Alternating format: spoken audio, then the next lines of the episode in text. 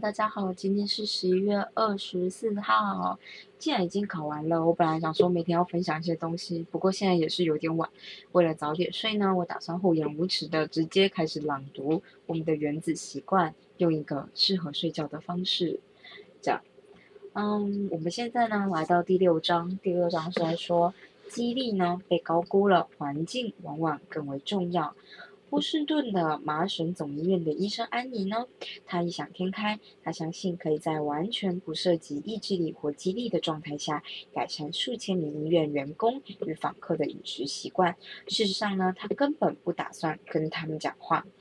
那这个医生呢，与同事设计了一项为期六个月的研究，打算修改医院自助餐厅的选择结构。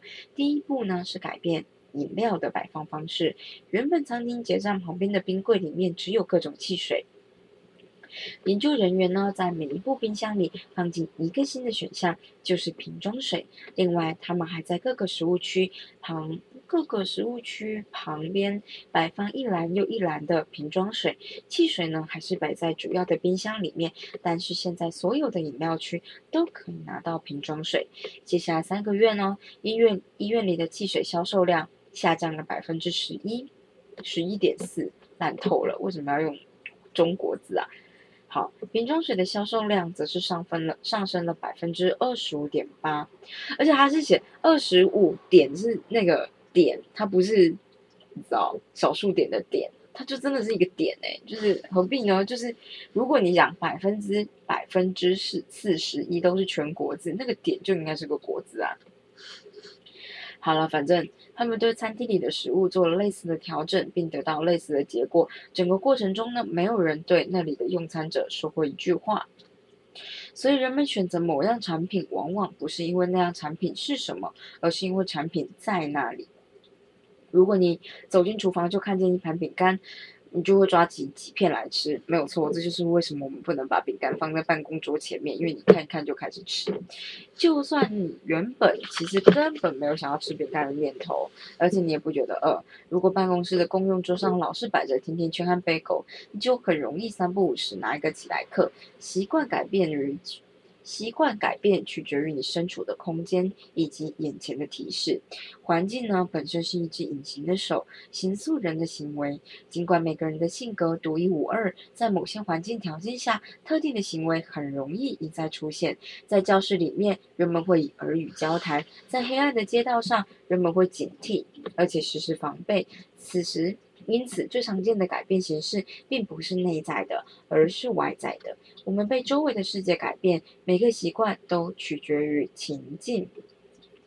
就让我想到 Jenny 之前跟我说，她之前分看那本书，就是说你要做什么，你就先处在那样的环境里面；你要念书，你就先跑到图书馆，或是你就先到教室里面去。我觉得其实是很有道理的。就像是如果你今天想运动，你就直接走进去操场或是健身中心，因为你自然会觉得就是受一点氛围的改变，然后做这些事情。就这样喽。所以，一九六三年、一九三六年呢，心理学家库尔特温。勒温用一条简单的方程式做出强力的宣言：行为呢是人与环境的函数。哦，这个很不错。我之前就想过，呃，我之前曾经稍微重看了一点点的工程数学，然后工程数学二里面就是在教 O D 跟 P D。O D 中文是什么？忘记了，Ordinary 是吗？P P 好，没关系，就 O D E。然后那个时候老师出的期末作业就是说，你要去找到一个问题，然后找到，嗯，影响这个问题，或是影响这个结果，或是影响这个现象的参数。他举的例子我觉得蛮特别，就是社团，就是社团的什么呢？是经费还是新的人数受到什么影响？反正不管是经费或人数。还是人数啊？社团的人数受到什么影响？第一，可能啊，社团的经费啊，社团的经费受到什么的影响？第一就是这个社团有不有名？第一，呃，社团的人数，因为有人就有经费嘛。还有社团参与的活动，还有社团的什么什么什么什么之类。然后你要把参数列出来以后，去找参数跟你结果之间的关系，把方程式写出来。所以他说，行为就是人与环境的函数。所以行为假设是结果的话。我们的参数就是人跟环境，好，所以没过几年呢，这个心理学家勒温的方程式就被拿到商业中测试。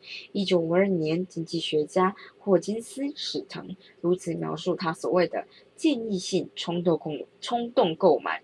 我会我很常建议性的冲动购买，我超认真在看柜台旁边有什么，而且我后来觉得建议性这种就是这种建议性的冲动购买，在康世美或者是那个叫什么？康康世美跟屈臣氏应该是最多，因为现在大家都问你要不要加加购啊，然后你就会在最后的时候看一下，然后决定要不要加加购。可恶！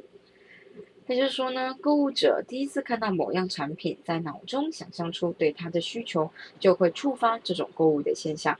换言之呢，有的时候顾客购买产品不是因为需要，也不是因为想要，而是这些产品被呈现的方式。举例来说呢，呈现哦。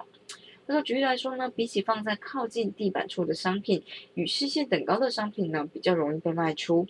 因此你会发现，便利比较昂贵的品牌，都会放在有呃容易伸手取得的位置，因为它们能带来最多的利益。反之，比较便宜的选项，多半被塞在很难拿到的地方。所谓的端架。嗯，就是卖场走到末端的那个货架也是如此。对于零售商来说呢，端架是吸钱的机器，因为那里是最显眼的位置，能遇上大量的人流。例如可口可乐就有百分之四十五的销售量来自各卖场走到末端的货架。是这样吗？我不知道哎。其实我会还蛮认真，如果我真的要买东西的话，其实我都会蛮认真在看货，就是货架上面有什么。还记得我小时候很喜欢做的一件事情，就是逛书局，我会把书局。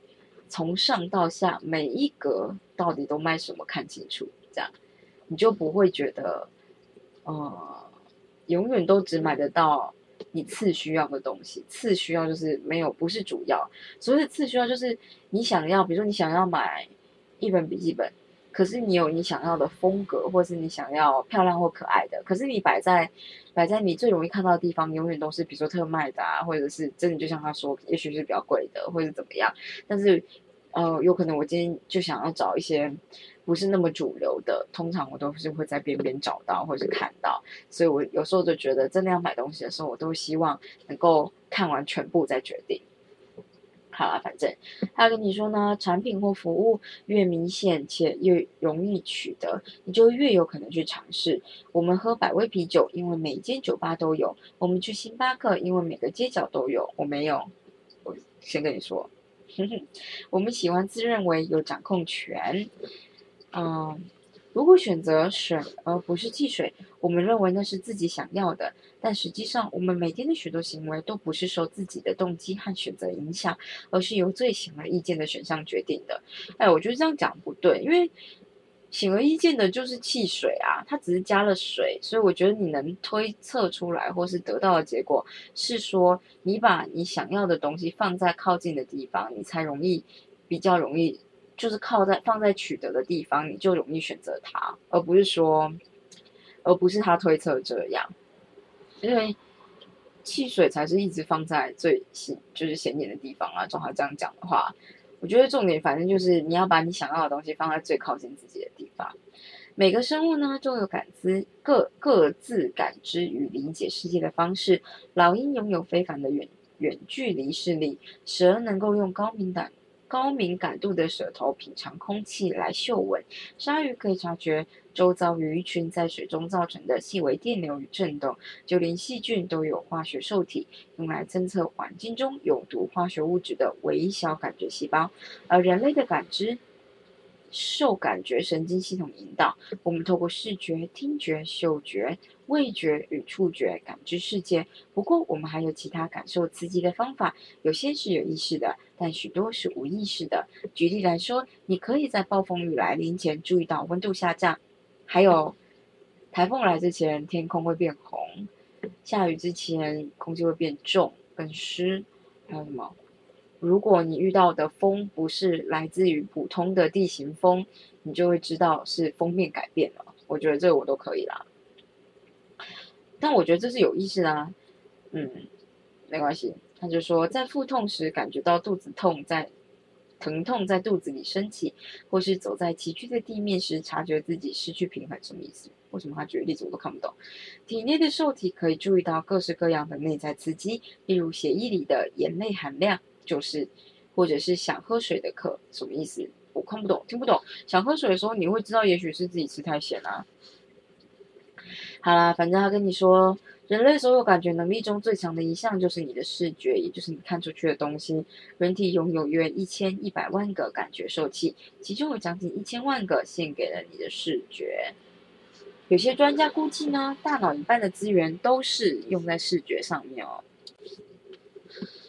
既然呢，我们对视觉的依赖超过其他任何的感官，可以合理的推测，视觉提示是人类行为最强化的催化剂。因此。所见稍有不同，所见是你所看见的，就可能造成你的所为所见所为嘛，也作为的巨大变动。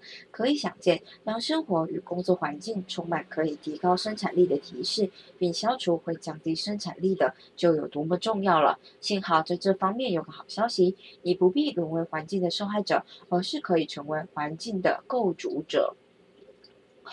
嗯。我觉得是这样子，就像是有些人会完全很相信自己所看到的东西，像是林继廷，像阿婷，他就是如果他没有看到，如果他没有见证到，他就不相信；如果他没有体验到，他就不会相信。哎，这跟这个没有关系。我要说的是仰赖视觉这件事情，仰赖视觉就容易被光雕所欺骗啊，这种的。我觉得某种程度我。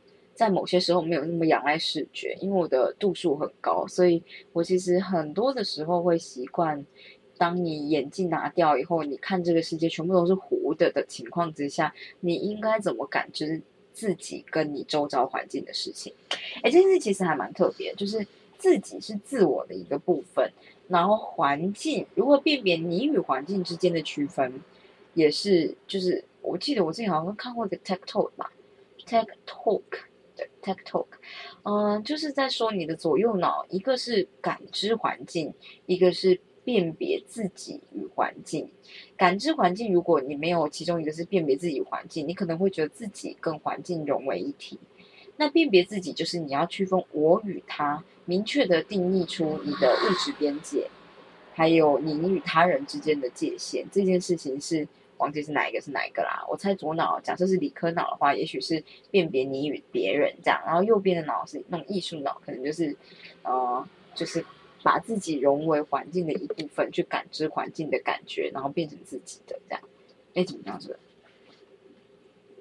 好啦，反正就是这样子。我只是讲到视觉，我只是觉得。像有些人会觉得看不到很惶恐，那是因为他一直都在看得到的状态。那我很小时候度数就很高，所以我有的时候会很习惯，呃，你在边界很模糊或看不到东西的情况之下，怎么样辨别出前方的东西还有道道路这件事情。嗯，我还记得我以前有的时候，嗯，在大四时候吧，那时候觉得很烦的时候，我会去操场跑步，然后。通常，因为我那时候住在台大女八女九，就是离操场超级近啊，所以我就是会跑到那边去。然后因为太烦，所以我会把眼镜拿掉。然后那个时候十点半以后好像就不会有灯了，所以操场其实超级暗，但是还算安全，是因为人真的很多。所以我那时候会把眼镜拿下来。然后你知道，以我的度数，一个九百度的人。我眼镜拿下来，在这么黑的情况之下，闪闪光又闪光，闪光闪光又很重，闪光啦是闪光，对，闪光很重，所以我其实基本上在那么黑的情况下，我看不太到东西。前面如果有人在跑步，必须要跟我距离到，我猜应该不到一公尺。或五十公分我才看得到它，但是所以你就需要用听的或者用感觉的，知道你前面有没有人，旁边有没有人，跟后面有没有人。有的时候呢，在鬼月的时候或者是什么的时候，你会怕，因为你有时候会无法真正的感知到底旁边这个人是人还是不是人，你懂吗？因为你不是用眼睛看，你是用感觉的。所以我记得我那时候都会啊边跑。真的害怕的时候，我就一定会戴上眼镜。但戴上眼镜没有办法看得真的比较清楚，因为脱下眼镜是绝对看看不太到，就很黑啦这样子。然后我记得那个时候感觉很微妙，当你看不太到的时候，你就会很专注于自身的感觉。然后你在跑步或者你心情在很烦的时候，专注于自身的感觉是很重要的。就是你可以知道自己，或者你可以问问题，问自己你到底在烦什么啊？到底为什么不想做啊？这样子，然后你就尝试性的回答这些问题，然后看什么情况这样子。那这这件事跟外在环境，就我当下也在跑步，可是完全就是不一样的两回事。可是像是在跑马拉松的时候，有的时候啦，就之前跑过的经验，哦，戴着眼镜然后跑步，或者是戴隐形眼镜跑步。我就只是觉得我在跑过环境，跑过环境，但是你无法很很完美的专注于自己的内心，这样专注于自己的内心，就是直接在跑步过程中，好像只有你自己在跑步，而不是你跑在环境里面。我觉得这有点是不太一样的事情。嗯，我讲到这边应该只是在讲说视觉这件事情吧，所以有的时候大家也可以考虑不要这么依赖视觉。嗯，我相信度数很深的人，你倒可以理解啦。就讲你没有戴隐形眼镜，你又要游泳，那下水的时候跟瞎子一样，所有人看起来都像一个柱状体在走路这样。然后在游泳的时候更甚，更是如此，就是还蛮特别的感觉。大家之后可以试试看，就这样。我觉得视力很好的，也许可以闭上眼睛看看吧，这样。好啦，今天就先这样子啦，讲的有点久，那就是我今后应该会每天稍微念一点，念一点，看看有没有办法把这本书念完，然后每天念一点，再顺便吐槽一点吧，这样。大家明天再见喽，拜拜。